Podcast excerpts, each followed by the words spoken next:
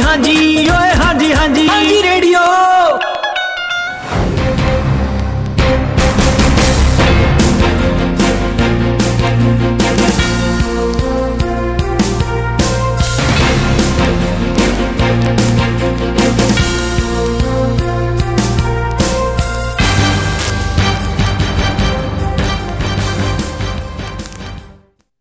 ਸੋਲਾਂ ਨਵੰਬਰ ਤੇ ਦਿਨ ਵੀਰਵਾਰ ਆਸਟ੍ਰੇਲੀਆ ਦੇ ਨਾਲ ਜੁੜੀਆਂ ਕੀ ਨੇ ਖਬਰਾਂ? ਆਓ ਸ਼ੁਰੂਆਤ ਕਰਦੇ ਹਾਂ। ਸਭ ਤੋਂ ਪਹਿਲਾਂ ਖਬਰ ਪ੍ਰਧਾਨ ਮੰਤਰੀ ਐਂਥਨੀ ਐਲਬਨੀਜ਼ੀ ਦੇ ਨਾਲ ਜੁੜੀ, ਜਿਨ੍ਹਾਂ ਦੀ ਤਰਫ ਤੋਂ ਵਿਰੋਧੀ ਧਿਰ ਨੇਤਾ ਪੀਟਰ ਡਟਨ ਦੇ ਉੱਤੇ ਇਲਜ਼ਾਮ ਲਗਾਏ ਗਏ ਨੇ ਕਿ ਉਹਨਾਂ ਨੇ ਐਂਟੀਸੈਮਿਟਿਜ਼ਮ ਨੂੰ ਇੱਕ ਹਥਿਆਰ ਦੇ ਤੌਰ ਦੇ ਉੱਤੇ ਵਰਤਿਆ ਹੈ।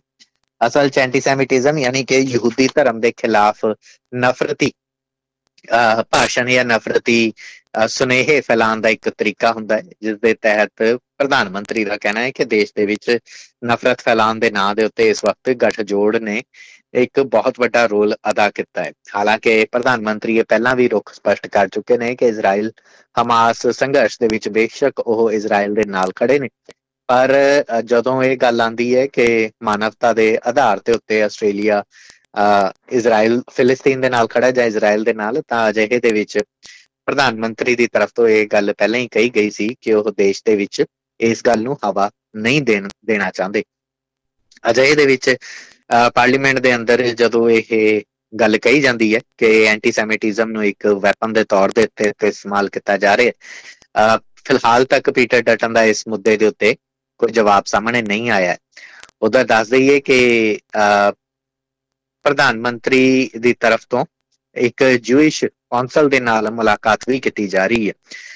ਪੀਟਰ ਡਟਨ ਫਿਲਹਾਲ ਇਸ ਮੁੱਦੇ ਦੇ ਉੱਤੇ ਟਿੱਪਣੀ ਨਹੀਂ ਦੇ ਰਹੇ ਨੇ, ਪਰ ਇੰਨਾ ਜ਼ਰੂਰ ਪਤਾ ਚੱਲਿਆ ਹੈ ਕਿ ਇਧਰ ਡਿਪਟੀ ਪ੍ਰਧਾਨ ਮੰਤਰੀ ਰਿਚਰਡ ਮਾਲਸ ਨੇ ਗੱਲ ਕਹੀ ਹੈ ਕਿ ਇਸ ਵਕਤ ਇਜ਼ਰਾਈਲ ਦੀ ਤਰਫ ਤੋਂ ਜੋ ਗਾਜ਼ਾ ਦੇ ਵਿੱਚ ਹਾਲਾਤ ਤਿਆਰ ਕਰਕੇ ਰੱਖੇ ਗਏ ਨੇ ਜਾਂ ਬਣਾਏ ਜਾ ਰਹੇ ਨੇ, ਉਸ ਦੇ ਉੱਤੇ ਆਸਟ੍ਰੇਲੀਆ ਦੇ ਅੰਦਰੂਨ ਹਿੱਸੇ ਦੇ ਵਿੱਚ ਰਾਜਨੀਤੀ ਨਹੀਂ ਹੋਣ ਦਿੱਤੀ ਜਾਏਗੀ।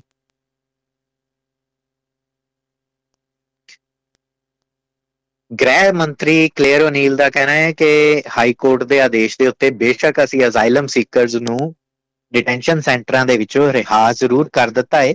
ਪਰ ਕਿਉਂਕਿ ਪਿਛਲੇ ਕੁਝ ਦਿਨਾਂ ਤੋਂ ਇਸ ਕਿਸਮ ਦੀਆਂ ਖਬਰਾਂ ਸਾਹਮਣੇ ਆ ਰਹੀਆਂ ਨੇ ਕਿ ਜਿਹੜੇ ਇਹ 83 ਦੇ ਕਰੀਬ ਡਿਟੈਨੀ ਸੀਗੇ, ਇਹ ਜਿਹੜੇ ਪਨਾਹਗਾਰ ਸੀ, ਇਹਨਾਂ ਦੇ ਵਿੱਚੋਂ ਤਿੰਨ ਕਾਤਲ, ਬਹੁਤ ਸਾਰੇ ਐਸੇ ਸੀ ਜਿਨ੍ਹਾਂ ਦੇ ਉੱਤੇ ਜਿੰਸੀ ਸ਼ੋਸ਼ਣ ਦੇ ਇਲਜ਼ਾਮ ਲੱਗੇ ਹੋਏ ਸਨ। ਇਥੋਂ ਤੱਕ ਕਿ ਇਹਨਾਂ ਦੇ ਵਿੱਚੋਂ ਇੱਕ ਤਾਂ ਮਲੇਸ਼ੀਆ ਦਾ ਹਿਟਮੈਨ ਵੀ ਦੱਸਿਆ ਜਾ ਰਿਹਾ ਸੀ, ਉੱਥੇ ਲੋੜਿੰਦਾ ਵਿਅਕਤੀ ਸੀ। ਅਜੇ ਦੇ ਵਿੱਚ ਗ੍ਰਹਿ ਮੰਤਰੀ ਕਲੇਅਰ ਨੀਲ ਦਾ ਕਹਿਣਾ ਹੈ ਕਿ ਇਹਨਾਂ ਵਿਅਕਤੀਆਂ ਦੇ ਉੱਤੇ ਨਿਗਾਹ ਰੱਖਣ ਦੇ ਲਈ ਔਰ ਇਹਨਾਂ ਦੇ ਉੱਤੇ ਨਜ਼ਰਸਾਨੀ ਰੱਖਣ ਦੇ ਲਈ ਅਸੀਂ ਇਹਨਾਂ ਦੇ ਪੈਰਾਂ ਦੇ ਵਿੱਚ ਬ੍ਰੈਸਲੇਟ ਵੀ ਪਾਵਾਂਗੇ ਔਰ ਤਾਂ ਜੋ ਉਹਨਾਂ ਇਲੈਕਟ੍ਰੋਨਿਕ ਬ੍ਰੈਸਲੇਟਸ ਦੇ ਨਾਲ ਐਂਕਲ ਬ੍ਰੈਸਲੇਟ ਜਿਨ੍ਹਾਂ ਨੂੰ ਕਿਹਾ ਜਾਂਦਾ ਹੈ, ਉਹਨਾਂ ਬ੍ਰੈਸਲੇਟਸ ਦੀ ਮਦਦ ਦੇ ਨਾਲ ਇਹਨਾਂ ਦੇ ਉੱਤੇ ਨਿਗਰਾਨੀ ਰੱਖੀ ਜਾ ਸਕੇ।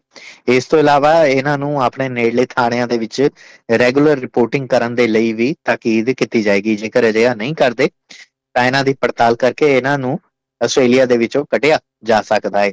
ਦੱਸ ਦਈਏ ਕਿ ਆਸਟ੍ਰੇਲੀਆ ਸਰਕਾਰ ਦੇ ਉੱਤੇ ਲਗਾਤਾਰ ਪਿਛਲੇ ਕੁਝ ਦਿਨਾਂ ਦੇ ਦਰਮਿਆਨ ਇਹ ਦਬਾਅ ਪੈ ਰਿਹਾ ਸੀ। ਹਾਲਾਂਕਿ ਆਸਟ੍ਰੇਲੀਆ ਸਰਕਾਰ ਦੀ ਤਰਫੋਂ ਇਹ ਬਾਰ-ਬਾਰ ਕਹੀ ਜਾਰੀ ਹੈ ਗੱਲ ਕਿ ਉਹਨਾਂ ਨੇ ਸਿਰਫ ਡਿਟੈਂਸ਼ਨ ਸੈਂਟਰਾਂ ਦੇ ਵਿੱਚ ਇਹਨਾਂ ਪਨਾਹਗਾਰਾਂ ਨੂੰ ਇਸ ਕਰਕੇ ਕਟਿਆ ਕਿਉਂਕਿ ਹਾਈ ਕੋਰਟ ਦੇ ਹੁਕਮ ਸਨ ਕਿ ਇਹਨਾਂ ਨੂੰ ਤੁਰੰਤ ਜੇਲ੍ਹ ਦੇ ਵਿੱਚ ਮਾਫ ਕਰਨਾ, ਉਹਨਾਂ ਡਿਟੈਂਸ਼ਨ ਸੈਂਟਰਾਂ ਦੇ ਵਿੱਚੋਂ ਰਿਹਾ ਕੀਤਾ ਜਾਵੇ, ਜਿੱਥੇ ਉਹ ਆਪਣੇ ਤੈਸ਼ੁਦਾ ਸਮੇਂ ਤੋਂ ਵਧੇਰੇ ਵਧੇਰੇ ਸਮਾਂ ਘਟ ਚੁੱਕੇ ਨੇ। ਅਜੇ ਦੇ ਵਿੱਚ ਗ੍ਰਹਿ ਮੰਤਰੀ ਦਾ ਇਹ ਵੀ ਕਹਿਣਾ ਹੈ ਕਿ ਜੇਕਰ ਕਿਸੇ ਨੇ ਆਸਟ੍ਰੇਲੀਆਈ ਕਾਨੂੰਨਾਂ ਨੂੰ ਦੀ ਉਲੰਘਣਾ ਕਰਨ ਦੀ ਕੋਸ਼ਿਸ਼ ਕੀਤੀ, ਤਾਂ ਸਖਤ ਸਜ਼ਾਵਾਂ ਇਹਨਾਂ ਦੇ ਉੱਤੇ ਲਾਗੂ ਕੀਤੀਆਂ ਜਾਣਗੀਆਂ। ਲੇਬਰ ਪਾਰਟੀ ਦੀ ਤਰਫ ਤੋਂ ਫਿਲਹਾਲ ਇਸ ਮੁੱਦੇ ਦੇ ਉੱਤੇ ਗੱਠਜੋੜ ਦੀ ਹਮਾਇਤ ਵੀ ਮੰਗੀ ਗਈ ਹੈ ਕਿ ਘੱਟੋ ਘੱਟ ਇਸ ਮੁੱਦੇ ਦੇ ਉੱਤੇ ਸਿਆਸਤ ਨਾ ਦਿਖਾਈ ਜਾਵੇ। ਉਥੇ ਨਿਊ ਸਾਊਥ ਵੇਲਜ਼ ਪੁਲਿਸ ਦੇ ਉੱਤੇ ਇੱਕ ਇਲਜ਼ਾਮ ਲੱਗਿਆ ਹੈ ਕਿ ਇਹਨਾਂ ਨੇ ਆਪਣੇ ਪੁਲਿਸ ਦੇ ਪੜਤਾਲੀਆ ਅਧਿਕਾਰੀ ਨੂੰ ਬਚਾਉਣ ਦੀ ਕੋਸ਼ਿਸ਼ ਕੀਤੀ ਸੀ। ਇਸ ਸਾਲ ਦੀ ਸ਼ੁਰੂਆਤ ਦੇ ਵਿੱਚ ਇੱਕ ਸੜਕੀ ਹਾਦਸਾ ਹੋਇਆ ਸੀ। ਇਸ ਅਫਸਰ ਦਾ ਨਾਂ ਕਾਨੂੰਨਨ ਕਾਰਨਾ ਕਰਕੇ ਮੀਡੀਆ ਦੇ ਵਿੱਚ ਨਸ਼ਰ ਤਾਂ ਨਹੀਂ ਕੀਤਾ ਜਾ ਸਕਦਾ, ਪਰ 46 ਸਾਲ ਇਸ ਦੀ ਉਮਰ ਦੱਸੀ ਗਈ ਹੈ। ਇੱਕ ਹਾਈ ਰੈਂਕਿੰਗ ਆਫੀਸਰ ਹੈ। ਜਿਸ ਦੇ ਨਿਊ ਸਾਊਥ ਵੇਲਜ਼ ਪੁਲਿਸ ਨੇ ਜਿਸ ਦੇ ਜਿਸ ਦੇ ਉੱਤੇ ਇਲਜ਼ਾਮ ਹੈ ਨੇ ਕਿ ਜਿਸ ਨੇ ਇੱਕ ਸੜਕੀ ਹਾਦਸੇ ਨੂੰ ਅੰਜਾਮ ਦਿੱਤਾ ਸੀ, ਜਿਸ ਵਕਤ ਉਹ ਨਸ਼ੇ ਦੀ ਹਾਲਤ ਦੇ ਵਿੱਚ ਸੀ। ਔਰ ਇਸ ਮਾਮਲੇ ਨੂੰ ਪੁਲਿਸ ਨੇ ਬਹੁਤ ਜ਼ਿਆਦਾ ਦਬਾਉਣ ਦੀ ਕੋਸ਼ਿਸ਼ ਕੀਤੀ। ਨਾ ਤਾਂ ਕੋਈ ਤੁਰੰਤ ਮੀਡੀਆ ਰਿਲੀਜ਼ ਜਿਹੜੇ ਅਕਸਰ ਪੁਲਿਸ ਦੀ ਤਰਫ ਤੋਂ ਜਾਰੀ ਕੀਤੇ ਜਾਂਦੇ ਨੇ, ਨਾ ਤਾਂ ਉਹ ਜਾਰੀ ਕੀਤਾ ਗਿਆ ਤੇ ਨਾ ਹੀ ਕੋਰਟ ਅਟੈਂਡੈਂਸ ਨੋਟਿਸ ਦੇ ਬਾਰੇ ਮੀਡੀਆ ਨੂੰ ਕੁਝ ਦੱਸਿਆ ਗਿਆ। ਨਿਊ ਸਾਊਥ ਵੇਲਸ ਪੁਲਿਸ ਦੇ ਕਮਿਸ਼ਨਰ ਕੈਰਨ ਵੈਕਟੋ ਜਦੋਂ ਇਸ ਬਾਬਤ ਪੁੱਛਿਆ ਗਿਆ ਕਿ ਕੀ ਉਹ ਅਫਸਰ ਉਸ ਵਕਤ ਡਿਊਟੀ ਦੇ ਉੱਤੇ ਸੀ ਤੇ ਕੀ ਐਸੇ ਕਰਕੇ ਨਿਊ ਸਾਊਥ ਵੇਲਸ ਪੁਲਿਸ ਉਸ ਨੂੰ ਬਚਾਉਣ ਦੀ ਕੋਸ਼ਿਸ਼ ਕਰ ਰਹੀ ਹੈ, ਤਾਂ ਉਹਨਾਂ ਦਾ ਕਹਿਣਾ ਸੀ ਕਿ ਕਈ ਕਾਨੂੰਨਨ ਕਾਰਨਾਂ ਕਰਕੇ ਇਸ ਮਾਮਲੇ ਦੀ ਵਧੇਰੇ ਜਾਣਕਾਰੀ ਨਹੀਂ ਦਿੱਤੀ ਜਾ ਸਕਦੀ। ਫਿਲਹਾਲ ਮਾਮਲਾ ਅਦਾਲਤ ਦੇ ਵਿਚਾਰ ਅਧੀਨ ਹੈ।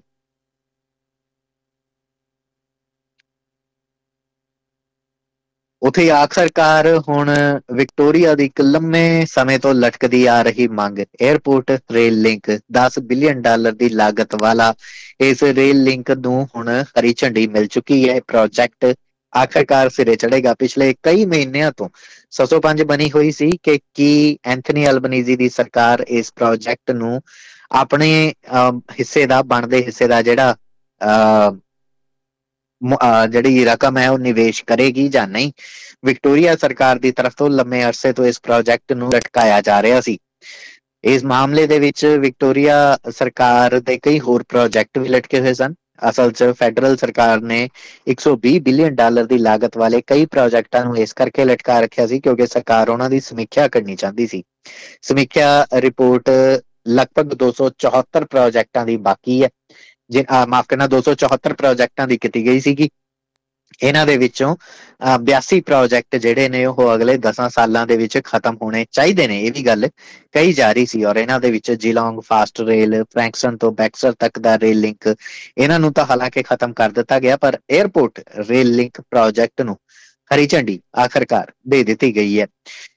ਦੇਸ਼ ਦੇ ਇਨਫਰਾਸਟ੍ਰਕਚਰ ਮਿਨਿਸਟਰ ਨੇ ਜਿਹੜੇ ਕੈਥਰੀਨ ਕਿੰਗ ਉਹਨਾਂ ਦਾ ਕਹਿਣਾ ਹੈ ਕਿ ਹਾਲਾਂਕਿ ਇਸ ਪ੍ਰੋਜੈਕਟ ਦੇ ਉੱਤੇ 6 ਬਿਲੀਅਨ ਡਾਲਰ ਵਧੇਰੇ ਖਰਚਾ ਜ਼ਰੂਰ ਹੋ ਰਿਹਾ ਹੈ। ਪਰ ਇਸ ਪ੍ਰੋਜੈਕਟ ਨੂੰ ਅਪਡੇਟ ਕਰਨ ਦੇ ਨਾਲ-ਨਾਲ ਸਰਕਾਰ ਦੀ ਸਮੀਖਿਆ ਰਿਪੋਰਟ ਦੇ ਵਿੱਚ ਇਹ ਵੀ ਕਿਹਾ ਗਿਆ ਹੈ ਕਿ ਵਿਕਟੋਰੀਆ ਦਾ ਵੈਸਟਰਨ ਹਾਈਵੇ ਕੋਰੀਡੋਰ ਵੀ ਅਪਗ੍ਰੇਡ ਕੀਤਾ ਜਾਏਗਾ। ਵਿਕਟੋਰੀਆ ਦੇ ਕਈ ਹੋਰ ਪ੍ਰੋਜੈਕਟਾਂ ਨੂੰ ਹਰੀ ਝੰਡੀ ਦਿੱਤੀ ਗਈ ਹੈ। ਜ਼ਾਹਰ ਜੀ ਗੱਲ ਹੈ ਕਿ ਵਿਕਟੋਰੀਆ ਦੇ ਇਨਫਰਾਸਟ੍ਰਕਚਰ ਪ੍ਰੋਜੈਕਟਾਂ ਦੇ ਵਿੱਚ ਤੇਜ਼ੀ ਆਉਣ ਦੇ ਨਾਲ ਨਾ ਸਿਰਫ ਸੂਬੇ ਸੂਬੇ ਦੇ ਆਧਾਰਭੂਤ ਢਾਂਚੇ ਦੇ ਵਿੱਚ ਇੱਕ ਵਿਕਾਸ ਹੋ ਸਕੇਗਾ, ਬਲਕਿ ਲਗਭਗ 90 ਦਿਨਾਂ ਤੋਂ ਲਟ, ਚੱਲਦੀ ਆ ਰਹੀ ਇਸ ਇਨਕੁਆਇਰੀ ਦੇ ਸਾਹਮਣੇ ਆਉਣ ਦੇ ਚਲਦਿਆਂ ਹੁਣ ਸਬਰਬਨ ਰੇਲ ਲੂਪ ਜਿਸ ਨੂੰ ਕਿ ਲਗਭਗ 2.2 ਬਿਲੀਅਨ ਡਾਲਰ ਦੀ ਕਮਿਟਮੈਂਟ ਦੇ ਨਾਲ ਲੇਬਰ ਪਾਰਟੀ ਨੇ ਸ਼ੁਰੂ ਕੀਤਾ ਸੀ, ਉਸ ਦੇ ਉੱਤੇ ਵੀ ਸਵਾਲ ਪੈਦਾ ਹੋ ਰਹੇ ਸੀ। ਪਰ ਹੁਣ ਕਈ ਸਾਰੇ ਸਵਾਲਾਂ ਦੇ ਜਵਾਬ ਜਿਹੜੇ ਨੇ ਆਉਣ ਵਾਲੇ ਦਿਨਾਂ ਦੇ ਵਿੱਚ ਮਿਲ ਸਕਣਗੇ। 에어ਪੋਰਟ ਰੇਲ ਲਿੰਕ ਸਾਲ 2018 ਦੇ ਜੁਲਾਈ ਮਹੀਨੇ ਦੇ ਵਿੱਚ ਉਸ ਵੇਲੇ ਜਿਹੜੇ ਤਤਕਾਲੀ ਪ੍ਰੀਮੀਅਰ ਸੀ ਵਿਕਟੋਰੀਆ ਸੂਬੇ ਦੇ ਡੈਨੀਅਲ ਐਂਡਰਿਊਜ਼ ਦੀ ਤਰਫ ਤੋਂ ਅਨਾਉਂਸ ਕੀਤਾ ਗਿਆ ਸੀ ਕਿ ਮੈਲਬਨ ਹਵਾਈ ਅੱਡੇ ਨੂੰ ਰੇਲ ਲਿੰਕ ਦੇ ਰਾਹੀਂ ਅਲੱਗ-ਅਲੱਗ ਸਟੇਸ਼ਨਸ ਦੇ ਨਾਲ ਜੋੜਿਆ ਜਾਏਗਾ। ਜਦੋਂ 2018 ਦੇ ਜੁਲਾਈ ਮਹੀਨੇ 'ਚ ਇਸ ਦੇ ਐਲਾਨ ਕੀਤਾ ਗਿਆ ਸੀ ਤਾਂ ਉਸ ਵਕਤ ਬਜਟ 5 ਬਿਲੀਅਨ ਡਾਲਰ ਦੱਸਿਆ ਗਿਆ ਸੀ। ਨਵੰਬਰ 2018 ਦੇ ਵਿੱਚ ਚੋਣਾਂ ਹੁੰਦੀਆਂ ਨੇ ਤੇ ਲੇਬਰ ਪਾਰਟੀ ਇੱਕ ਵਾਰ ਫਿਰ ਤੋਂ ਜਿੱਤ ਕੇ ਆਂਦੀ ਹੈ ਔਰ ਇਸ ਪ੍ਰੋਜੈਕਟ ਦਾ ਕੇਸ ਜਿਹੜਾ ਬਿਜ਼ਨਸ ਕੇਸ ਆ ਉਹ ਤਿਆਰ ਕਰਨ ਦੀ ਗੱਲ ਕਹੀ ਜਾਂਦੀ ਹੈ। ਬਿਜ਼ਨਸ ਕੇਸ 2019 ਦੇ ਅਖੀਰ ਤੱਕ ਜਾ ਕੇ ਤਿਆਰ ਹੁੰਦਾ ਔਰ 2020 ਦੇ ਅਖੀਰ ਦੇ ਵਿੱਚ ਜਾ ਕੇ ਡੈਨੀਅਲ ਐਂਡਰਿਊ ਤੇ ਉਸ ਵਕਤ ਦੇ ਆਸਟ੍ਰੇਲੀਆ ਦੇ ਪ੍ਰਧਾਨ ਮੰਤਰੀ ਸਕਾਟ ਮੌਰਿਸਨ ਦੇ ਦਰਮਿਆਨ ਇੱਕ ਸਮਝੌਤਾ ਹੁੰਦਾ ਹੈ। ਕਿਹਾ ਜਾਂਦਾ ਹੈ ਕਿ ਇਸ ਪ੍ਰੋਜੈਕਟ ਨੂੰ ਸਿਰੇ ਚੜਾਉਣ ਦੇ ਲਈ 5-5 ਬਿਲੀਅਨ ਡਾਲਰ ਦੋਏ ਧਿਰਾਂ ਖਰਚਣਗੀਆਂ।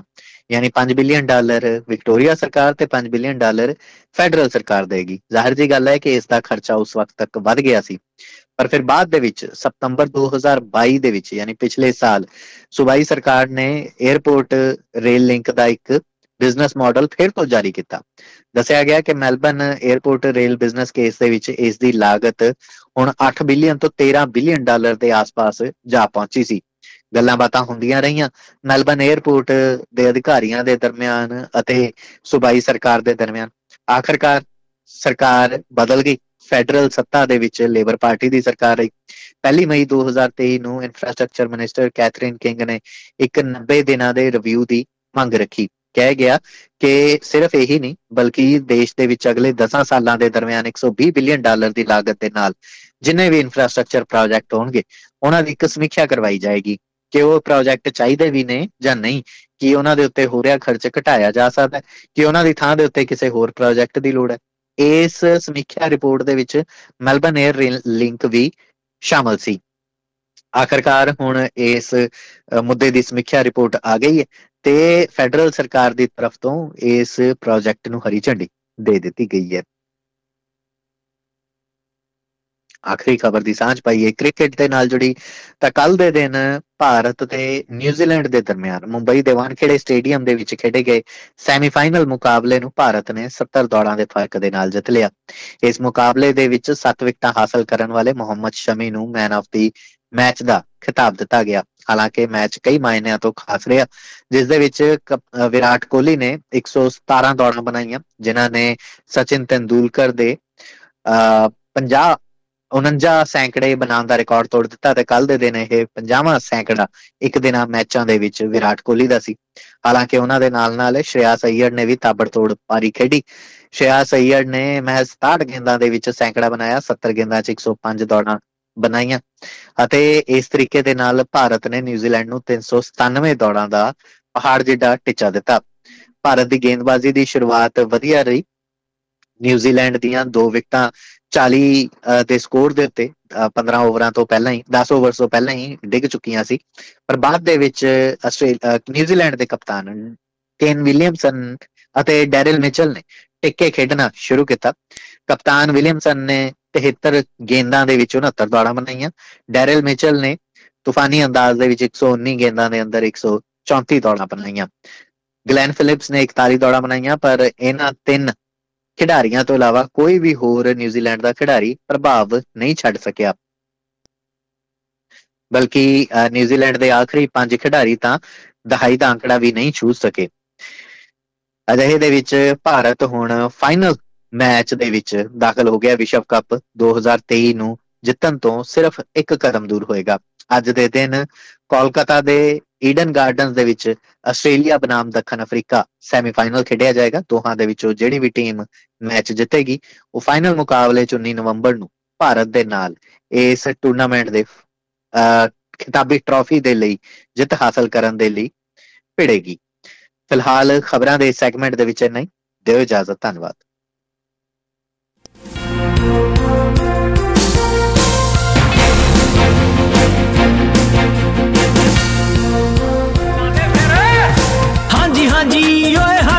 ਹਾਂਜੀ ਰੇਡੀਓ